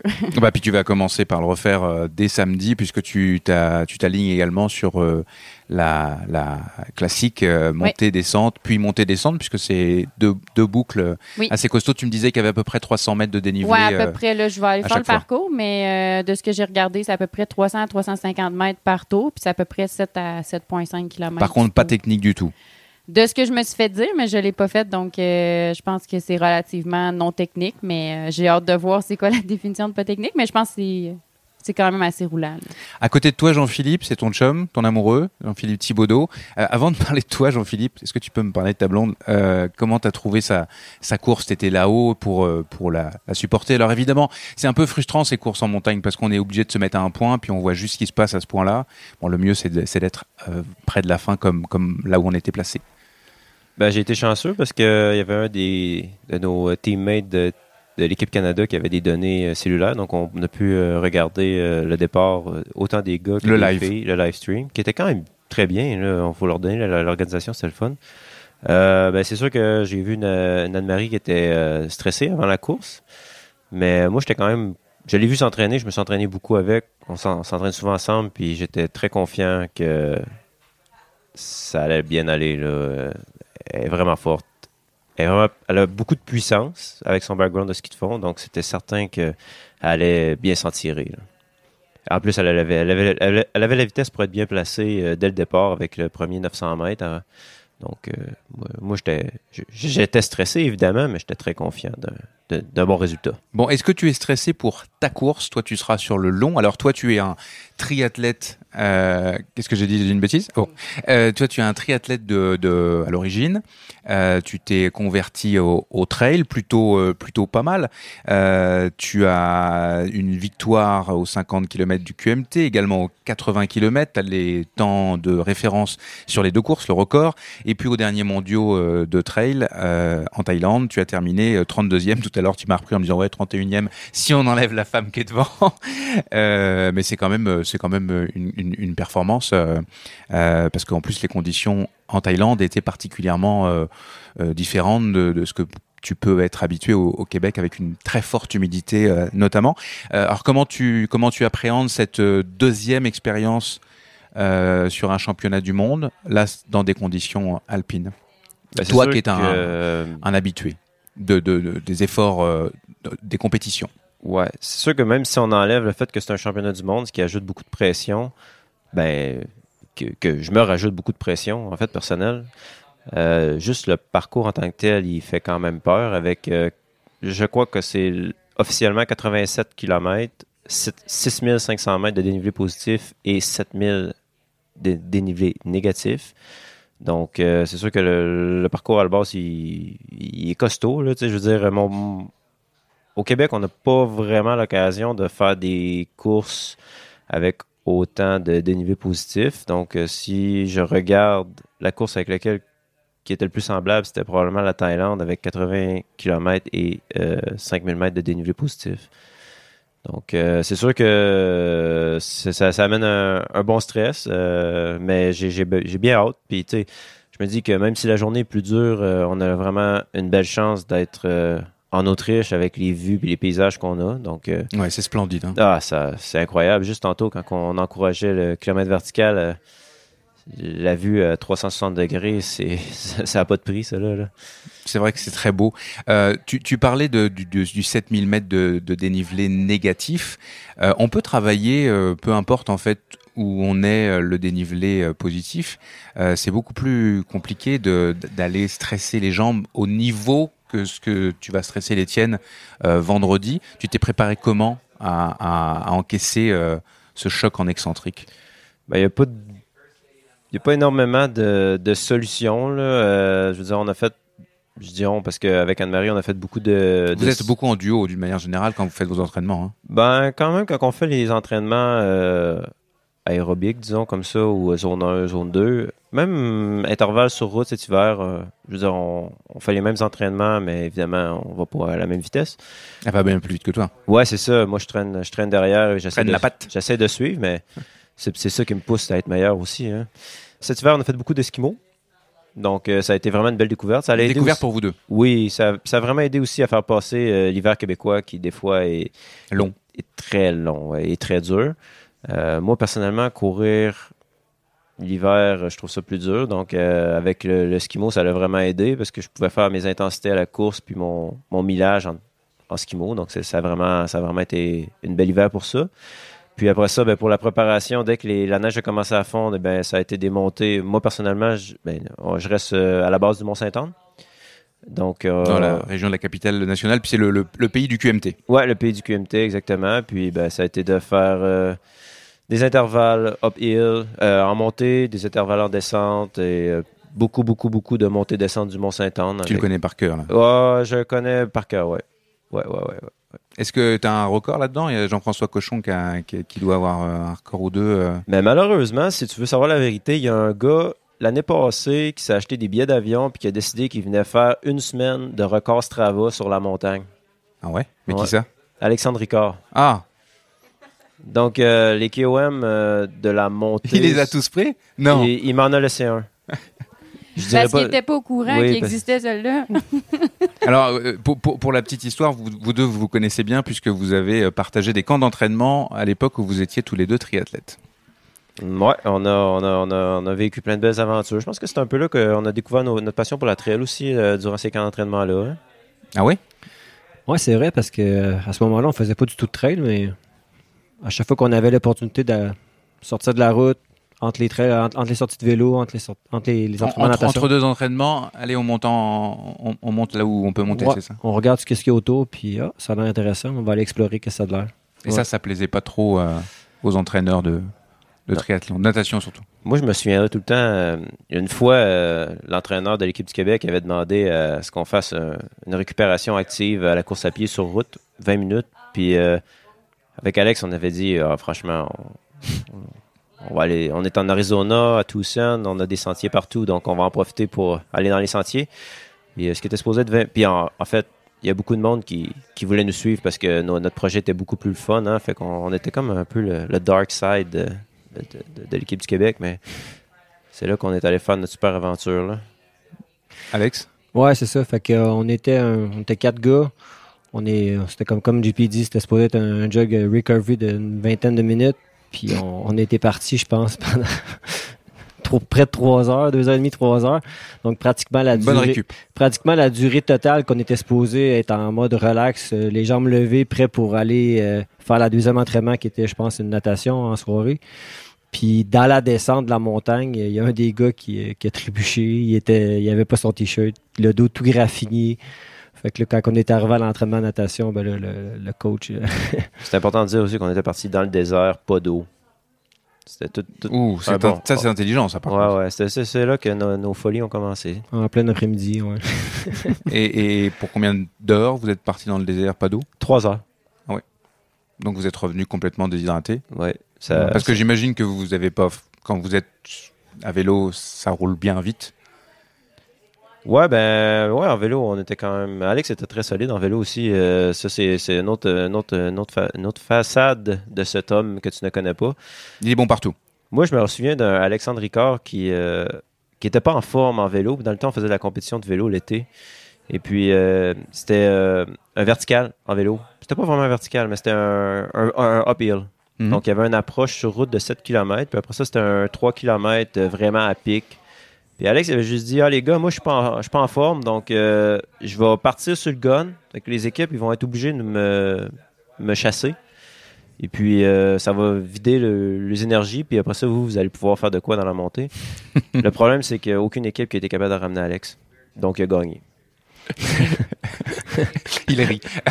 je, je donne la parole à Rémi parce que Rémi, tu as, appris à connaître Alex euh, il y a quelque temps, euh, notamment sur la course en montagne et puis euh, euh, sur les courses aux États-Unis. Et puis vous allez tous les deux, je l'ai dit un petit peu plus tôt aussi, je crois, participer à plusieurs courses en montagne en, en, en Europe durant, durant l'été. Euh, Est-ce que tu peux nous parler d'Alex qui, de toute évidence, est un phénomène Je sais que tu es plutôt euh, humble et que euh, tu, tu te la ramènes pas trop, là, comme on dit en français, mais euh, on va quand même laisser Rémi euh, dire tout le bien qu'il pense de toi. Ou le mal d'ailleurs. hein. Ouais, ben en fait, euh, Alex, il est pas très présent sur les réseaux sociaux, fait que peut-être que le monde le connaît Il est pas, présent, il n'existe pas sur les réseaux sociaux. Non, c'est ça, mais c'est effectivement c'est un, c'est un athlète incroyable, je me considère vraiment chanceux de l'avoir comme euh, coéquipier euh, on- c'est sûr qu'on n'a pas vraiment la chance de s'entraîner ensemble vu qu'il habite euh, à l'autre côté du, pays, mais je, me considère vraiment chanceux de l'avoir. On participe beaucoup aux mêmes compétitions. On n'est pas beaucoup au Canada que justement on se spécialise dans ce genre de courte distance-là, style vertical ou up and down. Fait que moi, en tout cas, je, suis- je suis super content que ça soit là. Je suis vraiment excité de faire les prochaines compétitions qu'on a ensemble. Pour moi, j'ai vraiment l'impression que ça me pousse beaucoup à me dépasser, puis ça me donne un peu une cible à atteindre. Tu sais, je, sais qu'Alex, il est meilleur que moi, mais en même temps, je sais qu'il est pas si loin que ça que moi. Fait que euh, tu sais, ça, ça me motive vraiment à continuer à travailler fort, puis essayer d'atteindre le prochain niveau. Puis ça, c'est ça, c'est comme j'ai mes propres résultats, puis je pense que des fois, ça pourrait être facile pour moi de dire Ah, je suis vraiment content de ma course, mais d'avoir toujours Alex quelques positions en avant, ça me dit Ah, ok, mais sais, il me reste encore de quoi là, pour aller chercher une autre coche. Là. Alex, est-ce que tu te comportes avec Rémi comme euh, avec les autres cyclistes en te disant allez vas-y rattrape-moi puis euh, tout faire pour ne jamais qu'il te rattrape? C'est quoi dans là je- c'est pas une blague, c'est dans- mentalement c'est comme ça que tu te que tu te que tu te places? Non, pas du tout. En fait, là, je le vois plus comme. euh, tu sais, j'ai- j'ai quand même un bon background. de- J'ai fait, j'ai fait de la track, j'ai fait du triathlon. Fait que, tu sais, j'ai fait beaucoup de sport, puis tu sais, des, des, des, des distances tout le temps dans, dans, dans les mêmes durées, d'une heure et moins. Donc, euh, j'essaie de partager un peu cette expérience-là que j'ai. Tu sais, à Rémi, tu sais, de, on a parlé un peu de tactique avant la course, de où est-ce qu'on de, comment est-ce qu'on devait partir, comment est-ce qu'on, où est-ce qu'on devrait se placer à certaines places dans la course. Fait que, tu sais, des, des, des, des, trucs d'entraînement au niveau des fréquences cardiaques. Fait que, tu sais, je- non, je, j'essaie de justement, tu sais, un peu redonner au suivant. Tu sais, aider de tout. On, ça reste qu'on est, on, est- des teammates là, pour euh, Team Canada, puis même toutes les autres courses qu'on fait. Puis, je trouve, je trouve ça cool. Rémi, il est plus jeune que moi. Fait ça serait le fun de voir, euh, de le voir, vraiment évoluer dans le sport. Tu tu euh, si lui peut faire un podium là, dans deux, trois mondiaux, ben, tu ça, ça serait incroyable. Puis il peut t'aider euh, sur une affaire, c'est qu'il disait que t'es pas sur les réseaux sociaux, euh, t'as grosso modo un potentiel à être un athlète professionnel ou en tout cas éventuellement peut-être en vivre. Je sais pas si c'est une de tes intentions. Lui, il peut t'aider sur les, un peu peut-être sur les réseaux sociaux. Est-ce que c'est c'est quelque chose qui te plairait, ça, être euh, professionnel si on veut? Je penserais pas. Je pense qu'il est un petit peu de trop tard. Puis aussi, tu sais, c'est ça. ouais. Je, vais avoir 35 ans, là, fait que c'est sûr que je veux, je veux continuer à m'entraîner puis euh, faire des, grosses compétitions, mais de là à virer pro, je pense que je, je reculerais de 10 ans, je, dirais oui totalement. J'ai essayé de faire le de faire ce step-là dans, ces années-là. Euh, J'ai jamais eu le potentiel, mais là, des choses qui s'ouvrent, mais je pense qu'il est un petit peu trop tard. Là. La fenêtre d'opportunité elle s'est refermée. Là. Ouais, Il est jamais trop tard, 35 ans, c'est quand même, c'est quand même jeune. Et que- quel regard tu portes sur euh, les Québécois que, que tu apprends finalement euh, à, à connaître pendant ce, pendant ce, ce séjour et sur les performances? Est-ce que tu suis ça de loin, toi? Ah oui, définitivement. Est-ce que je- tu as l'impression que le niveau global de, le- de la trail au Québec, de la course en montagne au Québec, même si euh, on l'a dit avec Rémi, il n'y a pas beaucoup de courses de course en montagne, mais est-ce que c'est en train de prendre un ascendant réel? Ben, je pense que oui. Là, On- si on fait juste comparer euh, le nombre d'athlètes québécois qu'il y avait en Thaïlande versus le nombre d'athlètes québécois qu'on a ici en Autriche, on voit qu'il y a beaucoup plus d'athlètes présents.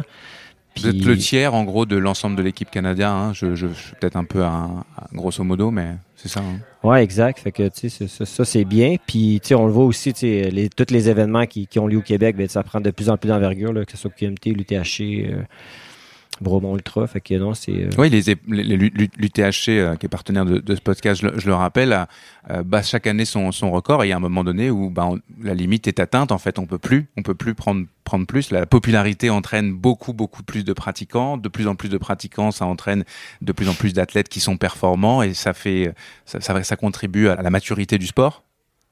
ouais, exact. Ok, bon. Mylène, je, je fais un, je, je saute euh, pas du coq à l'âne, mais genre je, je fais le lien avec les réseaux sociaux parce que vous êtes tous les deux à côté, c'est drôle, mais toi les réseaux sociaux. Euh, cela dit, si je crois que tu es maintenant sur Facebook, Euh, oui, oui. alors que tu es longtemps resté. Pour un journaliste comme moi, qui euh, bah, souvent quand on veut poser des questions pour travailler un peu nos sujets, etc. C'est pas facile une Mylène euh, sans souci parce qu'on sait pas comment faire pour te trouver. Quand tu nous donnes ton numéro, c'est bon, mais Oui. voilà. Et comment tu vis ça euh, En fait, c'est que ma sœur m'a travaillé de nombreuses années. pour que tu t'y mettes Oui. Euh, mais tu sais, je- suis là, mais pas très présente. hein. T'as peut-être remarqué, là. Euh, je me suis fait un compte Facebook et j'ai, je crois, deux publications. Et c'est ça. Mais tu sais, je me suis dit, je me suis dit, euh, je vais utiliser les réseaux sociaux pour que ce soit une expérience positive. Euh, puis c'est certain que euh, j'en ferai pas une, une utilisation à tous les jours. Euh, c'est C'est pas dans ton pas- identité. C'est pas ça que j'ai envie, mais pour euh, parfois euh, suivre les gens, suivre les événements, euh, être au courant de, de ce qui se passe. C'est certain qu'avec la, commu- la communauté de trail, euh, c'est beaucoup plus facile lorsque tu as accès à un compte Facebook. Euh, donc, c'est un peu comme ça que je me suis dit, ben, tu sais, c'est ça, je vais, je vais tourner ça en expérience positive sans, euh, sans l'utiliser au quotidien. Euh, mais c'est ça, j'aime ça euh, voir parfois euh, défiler certaines informations euh, euh, reliées aux courses. Très bien. Juste avant qu'on se laisse, j'aimerais qu'on ait une petite discussion, euh, débat si, si, on, si on veut, euh, parce que vous êtes tous des athlètes euh, chevronnés. C'est Rémi qui m'a donné l'idée de, de, de ce sujet, qui revient assez souvent, c'est un serpent de mer, le trail et ou la course en montagne aux Jeux Olympiques. J'aimerais avoir votre avis là-dessus. Est-ce que ce sport, notre sport, euh, a sa place? Est-ce que vous avez envie de le voir euh, aux, Jeux Olympiques? Bah tiens, toi qui es allé aux Jeux Olympiques, Anne-Marie, qu'est-ce que t'en penses? Euh, ben, c'est sûr que c'est un sport qui a sa place aux Jeux olympiques, selon moi. Mais c'est sûr que comment les Jeux sont... euh, comment le, Structurés. Structurés, exact. Euh, si je prends l'exemple du ski limo qui ont mis aux Jeux olympiques, euh, ben, qui vont mettre aux Jeux olympiques pour les prochains Jeux, il faut que ça soit spectaculaire. Donc, c'est sûr que c'est peut-être pas toutes les disciplines que le monde veut voir mettons, aux Jeux olympiques au niveau de la trail. Mais moi, je, je serais pour voir euh, beaucoup de disciplines en trail. Mais euh, je pense pas que l'ultra trail va se ramasser euh, aux Jeux olympiques un jour. Pas assez télévisuel, pas assez ben, malheureusement, c'est ça qui, tu sais, on parle des réseaux sociaux, c'est ça que l'argent vient de la télévision puis des spectateurs, donc je pense pas que c'est un moment donné, ça va avoir sa place, mais comme le marathon, peut-être un moment donné, ça va, ben, je pense pas que ça C'est compliqué, c'est une épreuve Oh oui, mythique, le ça. marathon Oui, est- c'est ça. Fait que c'est sûr que ça va- Symbolique de- des Jeux oui, olympiques. exact, mais il y a quand même beaucoup moins de monde qui regarde le marathon que beaucoup de disciplines aux Jeux olympiques. Donc, euh, oui, ça a sa place, mais je sais pas quel euh, genre de, de, de- de- d'épreuve il pourrait mettre euh, au jeu. là. Ça serait probablement plus court un petit peu que... Donc plutôt la course en montagne certainement, comme c'est quelque chose qu'on a comme le- la, la verticale ou alors la- peut-être encore plus Là, j'y- dynamique. le- ouais, je dirais peut-être plus up and down, Up and là, down, ouais. peut-être plus euh, spectaculaire avec euh, des crashs, un peu plus rock and roll comme on peut dire. Là. Fait que, Mhm. ouais. Ben, je pense que Rémi. je pense que ce samedi au classique Up and Down, ça va être euh, ça- on va vraiment pouvoir voir à quel point ça peut être intéressant Spectaculaire. D'un point de vue euh, de voir dans le fond le, stream, le live stream. J'ai pas eu la chance de voir le live stream aujourd'hui, mais de ce que j'entends, c'était vraiment bon. Fait que j'ai l'impression qu'au classique Up Down de samedi, ça devrait être aussi bon. Euh, fait que en tout cas, je pense que pour tout le monde qui va regarder ça, ça va être vraiment intéressant. À la fois tu as des montées aussi que tu vois que le monde se met vraiment en bloc, mais là, tu as aussi les descentes vraiment spectaculaires aussi que le monde va vraiment rapidement. Puis, tu sais, on s'en était déjà parlé, la, gang ensemble, mais ce qui est particulier avec cette course-là, c'est que tu as du monde qui sont bons en montée, tu as du monde qui sont bons en descente, ce qui fait qu'il y a beaucoup plus de dépassements, euh, ce qui rend ça vraiment intéressant d'un point de vue, justement, spectateur, euh, comparé à, par exemple, un ultramarathon où tu as Kylian Jornet qui est une heure en avant, puis là, euh, c'est comme ça pas mal tout le long de la course. Oui, il peut y avoir, il peut y avoir de la, de- des, du suspense, le- l'UTMB, le dernier UTMB entre euh, Kylian et, et- et Mathieu Blanchard par exemple, mais c'est pas non plus euh, une évidence qu'il y aura du. Exactement. Puis on peut le voir, c'est ça qu'on peut le voir pour la course ce matin sur le vertical ou sur le classique up-down. Les différences entre les positions, là, c'est, c'est des secondes. là. Fait que, tu sais, souvent, il va y avoir des sprint finish. euh, euh, puis c'est ça. Fait que ça, ça, ça rend ça intéressant là, du début jusqu'à la fin. Ben, on peut rajouter aussi euh, aujourd'hui, ben pas aujourd'hui, mais samedi, euh, l'événement a quand même fait un. en- dans le vieux Innsbruck, on fait une trail en plein centre de la rue pour euh, que ça soit plus spectateur, pour que les spectateurs soient plus autour, excités. Donc, ils ont juste, ah, disons-le en bon québécois, garoché des voyages de terre en plein centre de la rue, mis des roches, des cailloux, puis. euh, Pour créer un espace de, de technicité en, en bitume. Ouais, c'est ça. Ben, ils appellent ça le City Trail, puis je pense que ça va vraiment être cool parce que c'est niaiseux, mais il y a plein de terrasses, il y a plein de bars autour, donc euh, le monde, ils vont être en train de prendre une bière, puis le monde va arriver en plein centre-ville en train de... Ben, c'est évidemment, il y a des banderoles et tout, là, mais ils, ils vont courir, ils vont suivre le parcours, donc euh, beaucoup de monde vont découvrir euh, le Up and Down ce, ce week-end, je pense, puis ça va être, ça va être vraiment le fun. Anne-Marie? Ben non, Anne-Marie, je te, donne- je te donne la parole en premier. C'est moi qui commence à fatiguer là. Mylène, qu'est-ce que t'en penses toi? Les Jeux Olympiques, pour ou contre? Bah, Enfin, pas. Ben, moi, je serais pour, mais je suis d'accord avec ce qui vient de se dire. Euh, je pense que l'ultra trail, c'est peut-être pas une discipline euh, à présenter au niveau olympique. Et euh, je pense que ce qui se passerait, c'est que il y aurait beaucoup des meilleurs athlètes au monde qui n'iraient simplement pas parce qu'ils ont un calendrier de, de courses qui leur est propre.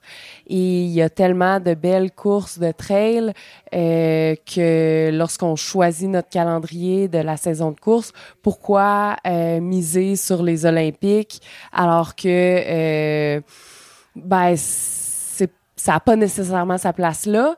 Euh, donc je pense que ce qui se passerait, c'est qu'il n'y aurait pas nécessairement les, les, les meilleurs coureurs qui voudraient euh, participer aux Olympiques. Mhm.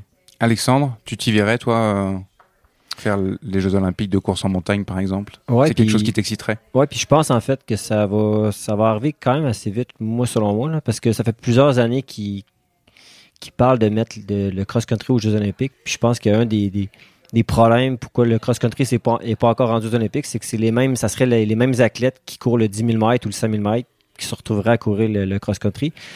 Puis si on amène une épreuve comme le up and down, euh, où ce que ça, reste des durées qui sont assez courtes, ben là, on aurait vraiment un- une autre délégation qui est complètement différente. Puis on aurait quand même le côté spectaculaire de la course. Si en plus on peut faire des parcours artificiels, comme Jean-Philippe a dit, euh, en pleine ville, ben là, ça peut être n'importe quelle ville qui, est haute des Jeux olympiques, qui peut avoir une course de trail, puis qui a seulement besoin d'avoir euh, une inclinaison euh, asphaltée, mais s'ils mettent des, voyages de roche, ben on a un, up and down en pleine ville, puis ça fait quelque chose d'intéressant. Est-ce que les mondiaux, cette nouvelle version de mondiaux, où, finalement, bah là on le voit, hein, euh, Stuba, il, y a une émulation, on est autour, on parle de trail, on parle de course en montagne. Est-ce que ça, ça va avoir une influence ça va peut-être être un argument pour les gens qui veulent se battre pour les Jeux Olympiques et ceux qui peut-être ont un avis euh, défavorable, se dire ah il se passe quelque chose même au niveau populaire parce que on l'a vu aujourd'hui en montagne, il y avait du monde partout, en ville il y a du monde partout, donc c'est un événement, c'est pas quelque chose qui est euh, euh, à la marge. Rémi? Ben oui, tout à fait. Je pense que le monde local ici sont vraiment au courant que la course a lieu, puis sont vraiment intéressés par la course. Là, nous, on a loué un Airbnb la semaine passée, puis notre hôte était tout à fait au courant des parcours. En fait, euh, en tout cas, il était plus au courant de mon parcours que moi quand je suis arrivé. oui. Euh, fait que non, non, c'est ça. Fait qu'on voit que le monde sont vraiment intéressés. Puis je pense que, comme j'ai dit tantôt, les, les live streams, ça va être vraiment. Euh, c'est ça vraiment qui va déterminer à quel point ça va avoir un grand impact. Parce que oui, il y a le monde qui sont sur place, mais c'est aussi le monde qui regarde ça en ligne. Je pense que les Olympiques, c'est vraiment ça, je pense, le point majeur qu'il faut aller chercher, c'est combien de personnes vont vouloir regarder cet événement-là à la télé. Fait qu'ils sont capables de faire un live stream qui est vraiment intéressant, que le monde va vouloir écouter. Ben ça, ça va vraiment montrer que, OK, ben le monde est intéressé par ça. Ça serait peut-être une bonne considération pour les Olympiques. Bien, Ben, je pense qu'on a fait euh, on a fait le tour. Est-ce que qu'est-ce qu'on peut vous souhaiter euh, à tous euh, bah à tous. Oui oui, vous allez tous courir à part Rémi euh, qui va maintenant pouvoir vous, supporter. Euh, Mylène, qu'est-ce que quelle est ton ambition euh, pour euh, pour le trail long de, vendredi? Comme ça là. Ben, tout d'abord, d'avoir du plaisir. Euh, là, aujourd'hui, j'ai fait deux fois la, première boucle. Le premier segment qu'on qu'on va faire, c'est un genre de 16 km avec une montée euh, assez, assez costaude. Euh, puis euh, c'est c'est assez technique le sentier. Euh, J'ai l'impression que ça ça m'a donné une bonne idée de ce que ça va être le reste du parcours. Euh, donc je vais y aller de façon conservatrice. Euh, j'ai vraiment pas de d'idée où je peux me positionner. euh, tu vas dans le t'es un peu dans, dans le les rangs, là. Oui, c'est ça. Mais je sais que je suis à un très bon niveau de forme. Euh, mes enfants sont un petit peu plus vieux, tu sais. Mon plus jeune a deux ans maintenant. Contrairement à Geneviève avec qui on parlait tout à l'heure, toi t'es détendu par rapport aux enfants là. C'est pas, Non, ben moi, c'est la première fois que je m'absente depuis que j'ai mes jumeaux qui ont maintenant 7 ans. C'est la première fois que je m'absente. Point commun avec Geneviève, elle a de des jumelles. Deux dodos. Ok. Euh, donc, euh, c'est ça. Je suis vraiment ici pour, euh, pour l'expérience, pour avoir du plaisir, euh, pour euh, tout de même avoir euh, un coup d'œil sur les montagnes tout en courant. Là. Euh, c'est, Cool. C'est ça. Jean-Philippe, puisque tu fais le long aussi, qu'est-ce qu'on peut te, c'est quoi ton ambition là, si si euh, si tu pouvais choisir, ce serait quoi? Euh, ben dans le fond, moi j'ai écouté. Ouais, c'est ça, c'est- un petit peu drôle. Mais mais non, mais j'ai écouté. Euh, dans le fond, moi, je, comme, comme travail, je suis beaucoup sur la route, donc euh, j'écoute, j'écoute des audiobooks. Puis récemment, j'ai écouté ceux-là de, de là, Alex, faut que tu m'aides. C'est Mo. C'est l'un des meilleurs marathoniens. Il était comment Euh, Mo Farah. Non, non, non, lui, je l'aurais su. Euh, Mohamed Ahmed. lui est très bon aussi. Non, il Non, était commandité par Skechers. Là, euh, Ah, Meb. Meb. Ok, c'est ça. Puis lui, il disait tout le temps que sur ses marathons, il se trouvait trois objectifs. Fait que l'objectif A, l'objectif B, puis l'objectif C pour que quand la A, ben, si elle tombe à l'eau, au moins tu tombes à la B. Puis, fait comme ça, tu, tu meurs jamais pendant ta longue événement. Fait que mon objectif A, ça serait comme l'année dernière. Euh, J'aimerais ça être encore euh, peut-être le meilleur Canadien cette année. Mhm. Euh, ça serait mon objectif vraiment numéro un. Euh, ça va être mes huitièmes championnats du monde, en fait, mes troisièmes en course en sentier, puis j'en ai déjà fait cinq en triathlon. Et j'ai. Là, je veux vraiment pas que ça sorte mal ce que je vais dire, mais j'ai. Je me suis toujours fait battre par les filles.